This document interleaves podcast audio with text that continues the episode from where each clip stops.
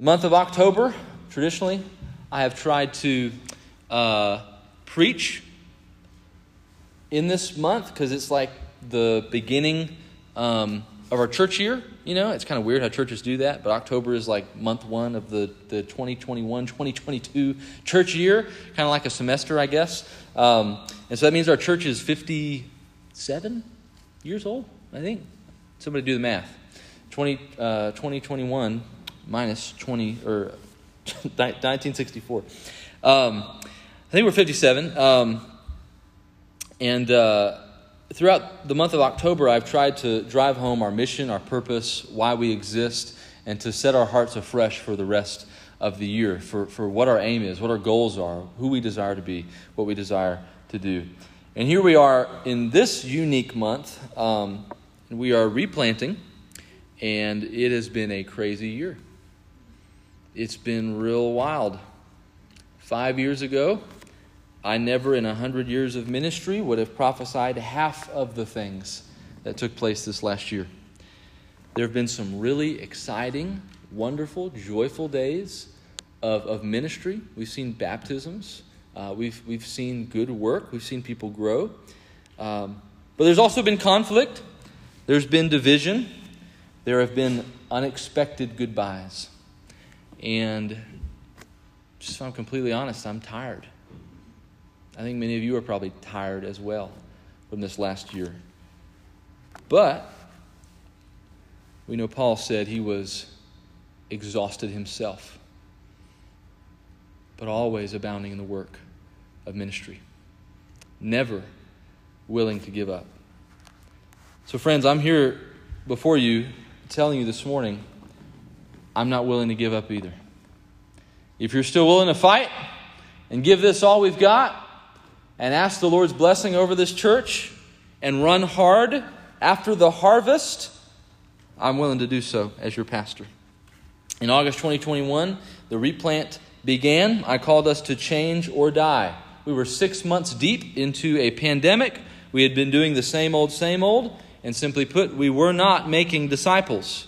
Change at a faster pace became necessary if we were going to have a church at all. Either we could die slowly on a ventilator or we could get after it, right? Um, and so we took great risk by seeking change at a faster place. Amid some confusion about what replanting actually means, the sentiment of many of you in our church, I think, was relatively optimistic. You know, um, we want something new to happen. We see that, that we, we want our church to grow. We want something good to happen here, right? Um, so we began prayer and fasting once um, a week for the next four months after that. Uh, then we developed a replant team of about 10 people to meet twice a month to put biblical blueprints over our church and what the Lord desires us to be as the body of Christ. Uh, and then we started to dream about how to put that into action. All the while, I was preaching replant based sermons dealing with change and anxiety, the power of prayer, church government, ecclesiology, how we're supposed to operate according to the Bible, worship, the fellowship of the saints, the great commandment to love one another and love the Lord, and the great commission to go therefore and make disciples. And finally, during the, uh, the summertime, we began to implement some actual change. We'd had conversations about updating our facilities. We spent $15,000 Still working on that. We talked about practicing meaningful membership and cleaning up the rolls. We talked about officially, for once and for all, moving to an elder led congregational church model. We talked about not using patriotic gestures in our worship services, but worshiping the Lord alone. We talked about changing service times. We talked about uh, doing away with Wednesday nights learning some new songs, swiping out Sunday school with core doctrine, and installing small groups. The rubber hit the road. We started doing stuff, we started making changes. And our already small group of replanters lost 18 members. And I'm talking about 18 members who were here. Not people who were like floating about, we'd already sort of lost to the pandemic. People who were here every week. That hurts, man. You know? And I love these people, um, and I don't want to be too hard on them, uh, but I do believe that many chose death over change. They would rather leave the church and just let whatever happens happen than seek a better day for it. And so now we're in a vulnerable spot. Our reputation in the community, I believe, has gone down, not up. Financial giving is getting lower every week, maybe lower than I've seen it in five years. We have a huge void of church leadership and elders and deacons. Half of our facility upgrades are unfinished, and the people who we thought were going to help with them have left. Thanks for working on the floors yesterday, Stephen. There's literally a giant water leak under the pavement outside. Water is bubbling up, shooting up under the church sign.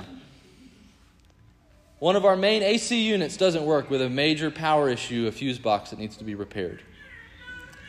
And here I am showing up every Sunday saying, We're replanting for the glory of God. You know? And I feel like if I don't take this month to address the obvious elephant in the room, that we started like this, you know? And then towards the end, like this. We can't just ignore the way things are. My job is to shepherd you through these things, right? How do we respond to all that's happened this past year? We can, one, admit defeat, say we tried our best, start making arrangements for who gets the keys to the church building. That's one thing we can do. Or we can say that because a bunch of bad stuff has happened, God must be cursing us because of some kind of sin we committed and He does not approve of our replant. So say, God, God's glory has departed. This place is Ichabod. We should give up on it. Or three, we can say that it is the regular pattern of the New Testament church to suffer while doing good, to rejoice in our weaknesses, and actually believe that God brings dead things to life. Do you believe that God brings dead things to life? Has your heart been brought from death to life? And I'll be honest, at least four or five days out of the week, I'm in that last camp. I believe the Lord is still working among us and wonderful good things can happen. I'm optimistic about God's sovereignty and his power. But there's still two or three days of the week where I'm just drowning in discouragement. I mean, it, am I not allowed to say that? I don't know. It's hard. So, over the next three weeks, I want to dive into our mission our purpose as a church, but I also want to do two other things. One is I want to convince you that this is still worth fighting for. I want to convince you that this is still worth fighting for. And the second thing I want to do is tell you that I really need help. We had a replanting team of 10 people, and then five of them left. Uh, we need collaboration. Solo preachers don't plant churches. I can't plant this church. I can't replant us, right? I need your help. You guys are the replanting team now, right? We can sit down and have a chat. We need to start talking in circles, like in a big group. Because um, it's up to you guys, right? I need your help. I need your help. The harvest is plenty. It's always been plenty. It's the laborers that have been few. So, for the first Sunday, in my best attempt to persuade you to keep fighting, we turn to Jeremiah chapter 31. Jeremiah is a prophet assigned the great task of warning Israel about their coming judgment. Spoiler alert, basically the task of every major and minor prophet, uh, to basically warn about Israel and Judah, not always Israel and Judah, but God's wrath is coming because of your sin. Jeremiah was treated poorly because of his role as an accuser, a spokesperson for the Almighty. He was grieved for Israel's rebellion. He was treated awfully, beaten, accused, mocked uh, over 40 years of preaching God's wrath is coming, God's wrath is coming, God's wrath is coming. What a faithful example for us, right? Um, but today's text doesn't deal so much with Jeremiah's regular ministry. But instead, we have a positive prophecy from the Lord that Jeremiah is now to give to Israel. The majority of the book is sad, it's full of judgment. There's famine, sword, and death, famine, sword, and death, famine, sword, and death. But there are glimmers of hope hidden in the book, including beautiful promises of Christ appearing as, and ruling as king. It starts in Jeremiah chapter 23. There's a prophecy of a righteous branch from the offspring of David who will rule, and the people will say, The Lord himself is our righteousness. And then uh, it takes a break from that in Jeremiah 30 through 33, uh, which is where we find our text today. There is expounding on those promises that God will eventually restore Israel, turn their mourning into joy because of a king that's coming through the offspring of David. Now, the book ends with Jerusalem laid, you know, bare, wasted, destroyed, ruined by the Babylonians. That's how the book ends. But there's a promise of hope that even Gentiles like us can cling to. It's the promise of a new covenant, the promise of a new covenant that was a glorious hope for the people of God in the Old Testament and ought to give us on this side of the age even more glorious hope than they had because we are in it. We have the promise fulfilled. We have the new covenant given to us in Christ. For those folks, the Lord declared a future day in which He would make a new covenant with man, revealed in the heart, not through the outward expression of the law, where we would all know God, all sin would be forgiven, and they would all look forward together to the new Jerusalem. Now, because our hearts have already been transformed by the power of the gospel through the new covenant given through Jesus, we worship joyfully as God's people, knowing that our sins have already been forgiven. He will never abandon us, and our future is absolutely glorious. It is not bleak, it is good. There is good coming for the church. So, we have three points about this new covenant. First, the inward nature of the new covenant, the perpetual nature of the new covenant, and the future of the new covenant. The inward nature of the new covenant. Verse 31. Behold, the days are coming. This is a repeated phrase. The days are coming. The days are coming, declares the Lord. I will make a new covenant with the house of Israel and the house of Judah, not like the covenant that I made with their fathers on the day when I took them by the hand to bring them out of Egypt. My covenant that they broke, though I was their husband, declares the Lord. Now, what are the coming days that Jeremiah, through the Lord, is talking about here? We're on the other side of history. This isn't a, this isn't a trick question, right? We should actually know the answer to this days that are coming because the day came. How do we know that the day came? Because several things have taken place. A new covenant has indeed been made with man. The Lord, throughout the Old Testament, made various covenants, uh, covenants that were mainly conditional covenants. If you do this, I will do this. The word testament is another word for covenant. We have the Old Testament the New Covenant. Literally, Old Covenant and New Covenant. Something has changed. In the Old Testament, we have the promise of God to build a nation from Abraham. That covenant was expounded upon as the nation was born. God gave them the law to keep them holy, to keep them separate from other peoples. The Lord took them out of Egypt through the Exodus, right? Read the book of Exodus. Uh, he gave the Mosaic covenant law, Ten Commandments, written on tablets of stone. Israel and Judah, northern and southern kingdoms, were both in agreement to this covenant. But the problem is, they broke it. He says, even though you broke it, even though I was your husband, you broke it. They committed adultery. Literally, he, he mentions of when, they, when he saved them from Egypt. And then Moses goes up the mountain and he comes back, and what does he find? The golden calf debacle, right? And they're worshiping this calf that they had melted down and created for themselves out, out of pagan jewelry. God was their God, they were his people, and they committed adultery against him. And they would continue to do that again and again and again and again and again. And Jeremiah says that their breaking of this covenant is why God is judging them throughout the book of Jeremiah. Jeremiah chapter 2, it begins Go and proclaim in the hearing of Jerusalem, just says the Lord, thus says the Lord. Here's how their relationship started. He says, I remember the devotion of your youth, your love as a bride, how you followed me in the wilderness in a land not sown. But he goes on in chapter 2 to say, Has this nation changed its gods, even though there are no other gods? But my people have changed their glory for that which does not profit. Be appalled, O heavens, at this. Be shocked, be utterly desolate, declares the Lord. For my people have committed two evils. This is Jeremiah chapter 2. They have forsaken me, the fountain of living waters, and hewed out cisterns for themselves, broken cisterns that can hold no water.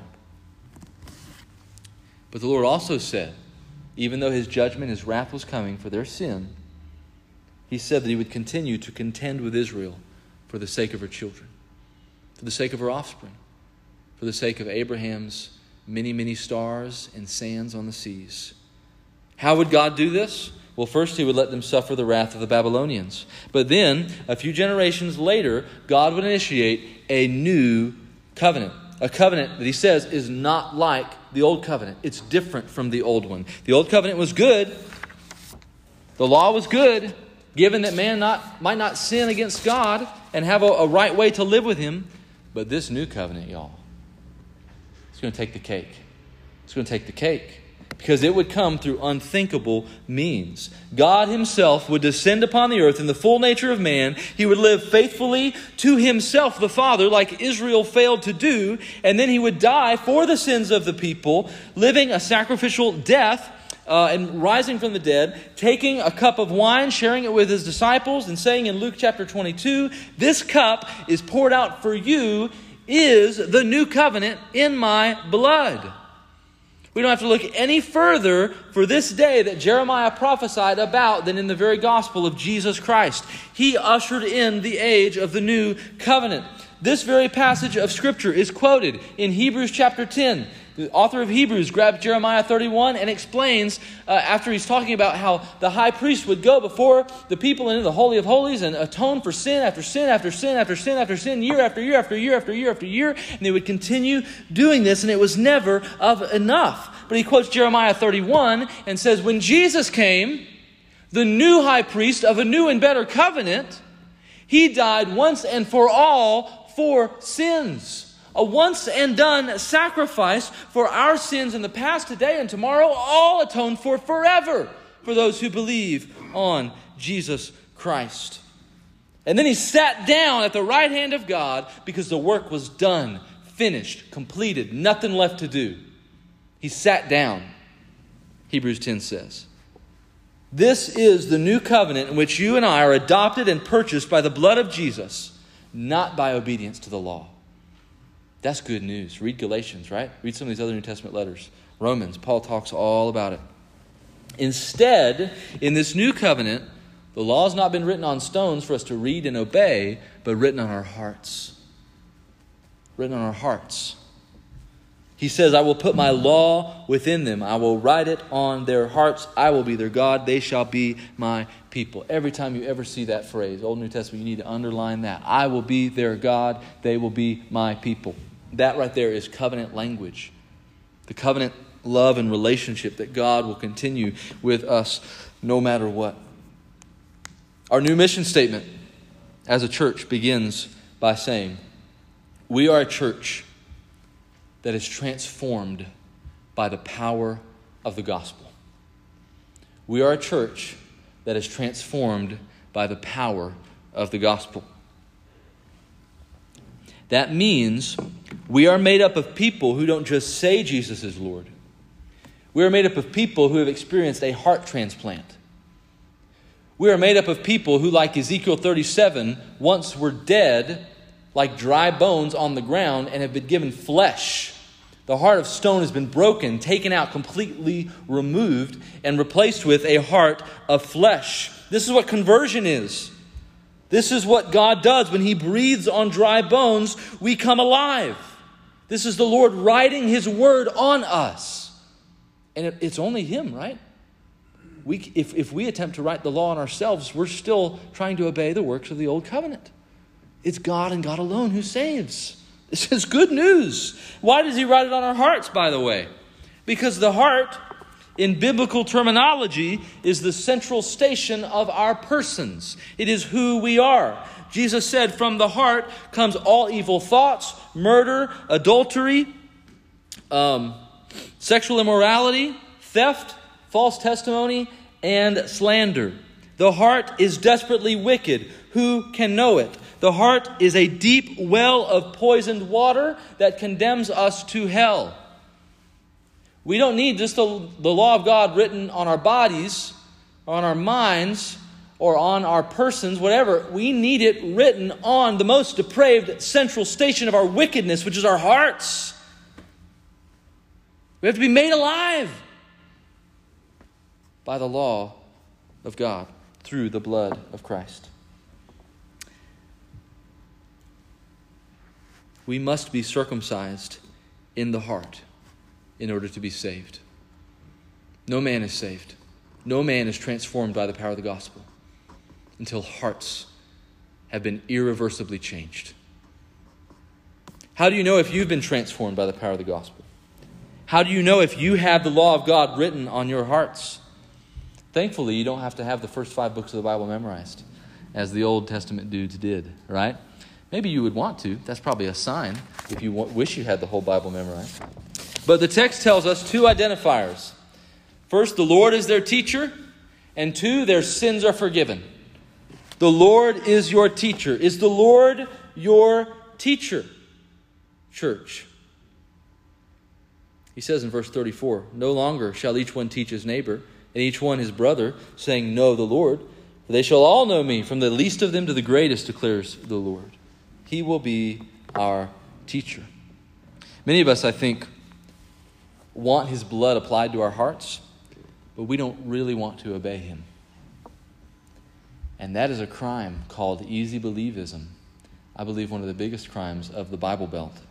There is no ticket to heaven. There is no secret prayer we can pray. There is no coming down the aisle and raising our hand in front of the church.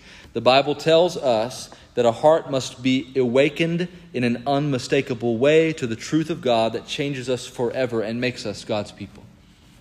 We are God's.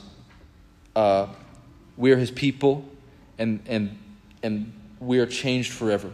That means if God wakes up our dead hearts, we've been given new desires taught from Him by the Holy Spirit that love His Word, love His church, and love His glory. Love His Word, love His church, and love His glory. His Word is our ultimate and final authority. We eat it like bread. We can't get enough of it. We read it multiple times during our services. We preach it. We make it the, the foundation and delight of who we are. And His church is our new family. We are His people, adopted into a kingdom of priests, made holy by the Lord. We are His own family. We are not united by our politics, our hobbies, our sport preferences, right? For crying out loud. What unites us? Welcome to the New Heart Club, right? You have a new heart too? Cool, so do I. Let's worship Jesus, right? This is what we come together in a commonality of, and this is why we love the church. And Jesus is the head over the church. We're his people now, we're his body. And we also love his glory. Jesus quotes this verse in John chapter 6. You know what John chapter 6, what's going on there? Jesus feeds all those people, and they come after him. They're following him. They're wanting the bread king. Give us more bread. This guy can make bread out of nothing, right? And he says, Listen, I'm the bread of life. I'm the bread of life. It's, it's about me. It's not about literally bread here. I'm the manna come down from heaven so that your souls can feed and live. And they're all like, nah, we're out, you know, not interested. And what does Jesus say? He quotes Jeremiah 31 and says, And they will all be taught by God. Everyone who has heard and learned from the Father comes to me. People with new hearts love the glory of God and desire Him more than all the riches of earth. More about Jesus, Spirit of God, would my teacher be, showing the things of Christ to me? Unless God be our teacher, we can understand nothing from Scripture. Unless God be our teacher, we cannot love Him, love His church, or love His glory. But people with new hearts also know that their sins have been forgiven. People with new hearts still sin. We still sin, but we know that all is forgiven in Jesus Christ because of the work of the new covenant. And that's what's driven home those next few verses. Poetically spoken, Thus says the Lord, verse 35 Who gives the sun for light by day, the fixed order of the moon and the stars for light by night, who stirs up the sea so that its waves roar? The Lord of hosts is his name. If this fixed order departs from me, but from before me declares the Lord, then shall the offspring of Israel cease from being a nation before me forever. In verse 37, thus says the Lord, if the heavens can, above can be measured and the foundations of the earth below can be explored, then I will cast off the offspring of Israel and all that they have done, declares the Lord. This is the perpetual nature of the new covenant. The perpetual nature of the new covenant. What's the most dramatic and effective way God could make a promise? He can put all that He made on the line, all of His creation. He made it all, and all of it testifies to His faithfulness, His power, His authority. Vale and mountain, crashing sea, they testify to the authority of its Maker. This is the same reason Jesus stopped the raging seas on the boat. Why? To show his authority, his equality with God, his authority over all creation. His authority is God's authority. So, in other words, he says, the moment the sun stops shining, the moment the fixed order of the moon and stars fall from the sky and lose their order, the moment the seas stop stirring and roaring with their waves, he stops being God. Because he is the one who upholds all of these things. If all of these things fall to chaos, God has left his throne. But the sun's still shining, right? And I wasn't outside last night, but I think there was a moon and some stars. And just a few hours from here, there's oceans crashing against the wave, against the shores of North and South Carolina which testify to the faithfulness of God's promises. If all creation falls apart, all the promises of God fall apart. But we will never see that day because God is holding those stars in place, keeping those waves crashing, and so is He keeping His word to us. He says, When that day comes, Israel and her offspring will cease from being a nation before me forever. He says it another way if you can measure the heavens that I made or explore the depths of the earth that I fashioned with my hands, each individually, then I will cast off their offspring forever. But no one has been able to do it yet. We send up rocket ships. Jeff Bezos is trying hard. But the moment that all these things are finally explored, showing that the depth of God's creation and power and mind and authority can finally be understood, then he will be understandable and therefore no longer God. That day is not going to come. It's not going to come. And that's good news for us because it means He will never leave us or forsake us ever. And I won't get into this too much, but some of y'all think, right, this might be literally talking about a nation of Israel like we know today. But I'm pleased to tell you that Jesus and the author of Hebrews both interpreted this very passage in reference to Gentiles like you and me. People who were not ethnic, not circumcised, right? I know there's different views on Israel, the covenants, their place in God's history, but I'm telling you, and what we've told our children for centuries, we need to get right. Father Abraham had many sons, and we are one of them. Not through our rights, our boasting through ancestry, but through the new covenant. We've been adopted in, grafted in, right? Christ came to be a light to the nations, drawing sheep from other sheepfolds into his own sheepfold. He's the door, he's the gate. Come through me, right? Speaking to the Gentiles, come in, come in, come in. Romans 11 teaches the Gentiles have now been grafted in. We are inheritors of these rich promises. As for Israel today, you know what they need to do? They need to repent and believe in the gospel, just like every single other nation on the planet. They need a Messiah. They have forsaken him. They need a Messiah. Boasting in their ancestry or trusting in the old covenant will not save them from the wrath to come. They need new hearts. They need to be transformed by the power of the gospel. As for the elect, which takes the new language in the New Testament, the church, the people of God, we have had our sins forgiven. Yesterday's, today's, and tomorrow's, all our sin totally forgotten, remembered no more. That's what makes this covenant distinct from the old one. Because we couldn't keep the law, right? So Jesus keeps it for us. Right? This is why the old covenant was shaky because we could not keep it. But Jesus fulfilled it. He kept it for us, which is why it's trustworthy. It's worth trusting in. We don't confess our sins every day like, Lord, please forgive me unless I go to hell tonight. We confess our sins because we know they are forgiven. Jesus is sitting at the right hand of the Father, interceding for sins every single day. The work is done forever. Forever, forever, forever. Every sin removed. So, therefore, we want to be a church that lives in the freedom of no condemnation. He will not forsake us now, not uh, ever.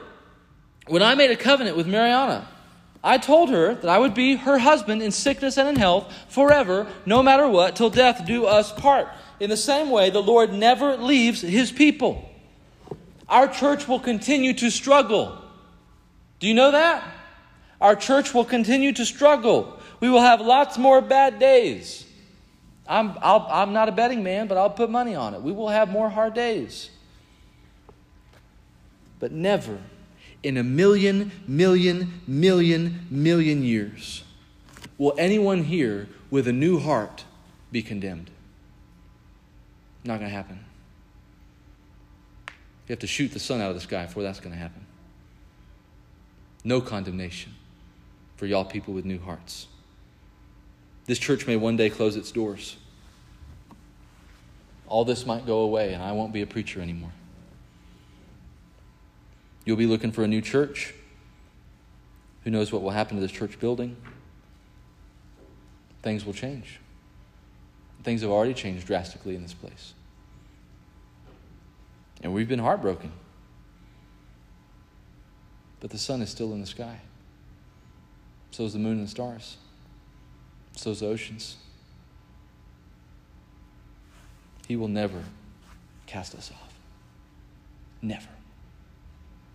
Take it to the bank. That's why the new covenant particularly calls us to consider our future. The future of the new covenant. And I'll end with this the future of the new covenant. Verse 38 says, Behold, the days are coming, declares the Lord, when the city shall be rebuilt for the Lord from the tower of Hananel to the corner gate. The measuring line shall go out farther. I love that. Straight to the hill Gareb, and shall then turn to Goah. The whole valley of the dead bodies and the ashes, all the fields, as far as the brook Kidron to the corner of the horse gate toward the east, shall be sacred to the Lord. It shall never be plucked up or overthrown anymore forever. So again, he says, Behold, the days are coming. Behold, the days are coming. Behold, the days are coming. However, it's not to say uh, that there is the same day coming, but even another new day.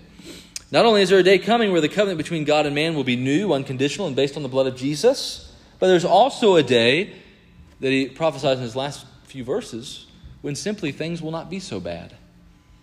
There's coming a day where things will not be so bad. They will be quite the opposite.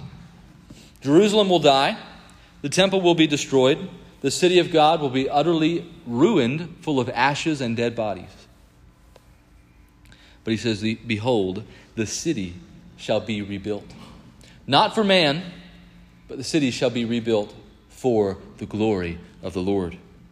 From the tower of Hananel to the corner gate, Gareb to Goah, the brook Kidron, the horse gate toward the east, all these relevant historical uh, uh, center points in Jerusalem, referenced in other places in Scripture. In fact, the, the Tower of uh, Hananel is where uh, Nehemiah begins working. Uh, all of these historical markers are important. In Jeremiah's day, they were filled with dead bodies. But they would, they, they would one day be a place that is sacred to the Lord. No longer a place of adultery and wrath and judgment. It will be a place that will not be plucked up or overthrown anymore forever.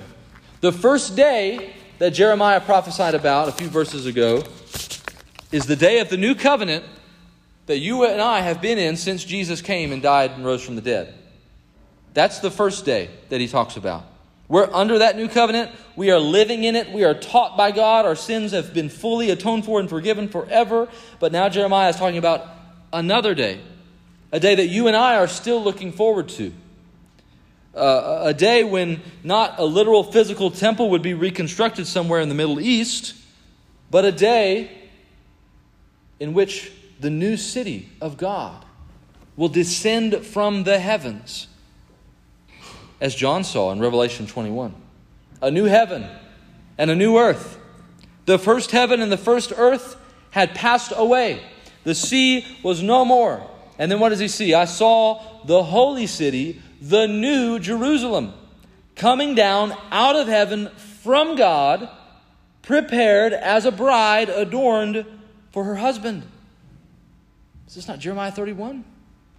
And I heard a loud voice from the throne saying, Behold, the dwelling place from God, of God is with man. He will dwell with them, and they will be his people, and God himself will be with them as their God. He will wipe away every tear from their eyes. Death shall be no more, neither shall there be mourning, nor crying, nor pain any more, for the former things have passed away.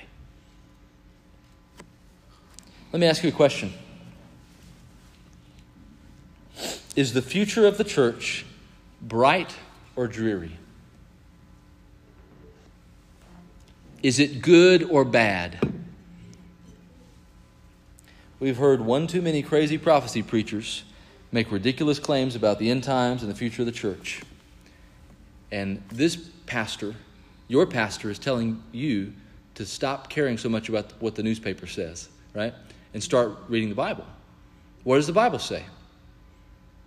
The New Jerusalem is the elect from every tribe, tongue, and nation, descending from the heavens, coming to the earth to initiate the reign of Christ over all the world forever and ever. Zechariah 14 says, God Himself will be our King. There will be no other, as He prophesies about the same day.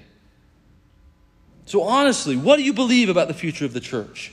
Do you believe that He's sanctifying His bride right now through the work of the new covenant, washing her, cl- cleaning off her sin, and calling others to repent and believe in the good news of Jesus? And you believe that when that sanctifying work is done and she's adorned as a beautiful bride, ready to receive her husband, that He will return and He will reign on earth, the new heavens and new earth, and we will be the new Jerusalem forever? Do you believe that? He says in verse 39, I love this too, that the measuring line shall go out farther, farther than it's ever gone before. And Jesus reveals himself to John in Revelation 11. You know what he tells John to do? He says, Get out your measuring tape and measure the holy city. Measure it. See how big it is. It goes beyond Gareb and Goah. It goes to Africa, Asia, Australia, North America, South America, Europe. It goes to every corner of the earth as we make disciples from every corner of the earth for God's glory. And then Jesus is going to come. He's going to be king over all of it. We will be the new Jerusalem. The former things will have passed away. And all the earth, all the earth will be sacred unto the Lord. No more dead bodies, no more ashes, no more judgment. All of it will be sacred unto the Lord. God will dwell with man forever, and sin will be done. Now, some of y'all might think there's tribulation that we still have to endure. Some of y'all think it's just going to get better from here on out. Either way, guess what? We both agree that it's going to get better. If you read the Bible, you have to say it's going to get better. You can't say it's going to get worse. In other words, reading Jeremiah 31 would have instilled some good, glorious optimism for the people of Israel, even in the face of warfare and people dying. And so we too should be optimistic about the future of the church, not because we're anything to write home about, but because God keeps His word. We trust that there is coming a day. The city of God will no longer be plucked up or overthrown anymore. People will no longer leave churches. Conflict and division will be a thing of the past. Churches won't have to be replanted as a last ditch effort to stay alive. All the ransomed church of Christ will be saved to sin no more. So here's what we ask ourselves as we await that glorious day Are we sitting on the sidelines like a kid in timeout, waiting for Jesus to come and destroy everything? We can go be happy in heaven? Or are we following the call of Christ to be faithful to the end, to be the remnant, to usher in the kingdom of God on earth? Or are you kicking up your feet, waiting for the new heavens and new earth to come? We must make disciples who will join us in the new Jerusalem and will descend down with us from heaven on the last day. That's the work we're about, right? Are you making new disciples? The Bible tells us our future is positive, it's glorious. Don't give up, don't stop. There is good stuff coming. We work like God is going to do something amazing through the fruit of our labor and then rebuild something new and wonderful for His glory. Why did He bring in the new covenant? To save people, right? And to do it by the blood of His Son. We have work to do. Quite frankly, I don't know what the future of this church looks like. I don't know what tomorrow holds. And you don't either. But I know three things. Number one, no matter what happens, there is now, therefore, no condemnation for those who are in Christ Jesus. Number two, the Bible commands us to be optimistic about our future. I don't know if you're a pessimist, you don't, you know, sign on to things quickly, you don't get happy about tomorrow, you're a Debbie Downer. The Bible condemns it. Behold, the days are coming. Behold, the days are coming. Behold, the days are coming. Number three, those who believe what the Bible says about our future, those who believe what the Bible says about our future, will work seriously and joyfully to obtain it. Work seriously and joyfully to obtain it. We have a great commission. We're not just waiting on it, you know? We, we're doing it. We're doing it. We have a church that has been transformed by the power of the gospel. We have new hearts that are made alive by the Holy Spirit through the saving knowledge of Jesus Christ. We will live by faith. We will be known by our love. We will worship the living God. We will treasure Jesus Christ. We will serve in the power of the Spirit. The Word of God is our foundation and our delight. We will be a voice of truth and hope for our community. We will seek out the lost for salvation. We will disciple all believers unto maturity in Christ, all for the glory of God alone. A church that is actively and diligently pursuing these things will not sit idly by while the world goes to hell in a handbasket. We will work for the good of the church until our prayers are answered. Thy will be done. Thy kingdom come on earth as it is in heaven. Has the law of God been written on your heart? Is the Lord your teacher? Then follow him. Follow him who gave his own blood to make us ministers of a new covenant while we work toward the city that is to come. Let's pray. Father, we're thankful for the work of the new covenant that we take for granted all too easily, all too quickly. We thank you for the forgiveness of sins. We thank you uh, for our glorious hope, our glorious future, our glorious inheritance that we have through Jesus. And I pray for this church, Lord. I pray for us as a body to work together be unified by our, our new hearts that we have. We have the same Father, the same Lord, the same Savior. And we would do the work of making disciples. And you would bless the efforts, the work of our labor until you come, until you return, until you make all things new. The future is indeed glorious. I pray for anybody here today that may not have new hearts, that they would repent of their sins today as you are drawing them by the power of the Holy Spirit, knocking on their hearts, uh, literally drawing them to you, wooing them to you. Father, would you be their teacher? Transform their hearts now, even now. Father, for this replant, the rest of this month, the weeks to come, the preaching of sermons, gathering together for small groups core doctrine and learning deeper and trying to invite people to church. We ask that you would do a work that, again, you and you only can do. A God who brings dead things back to life.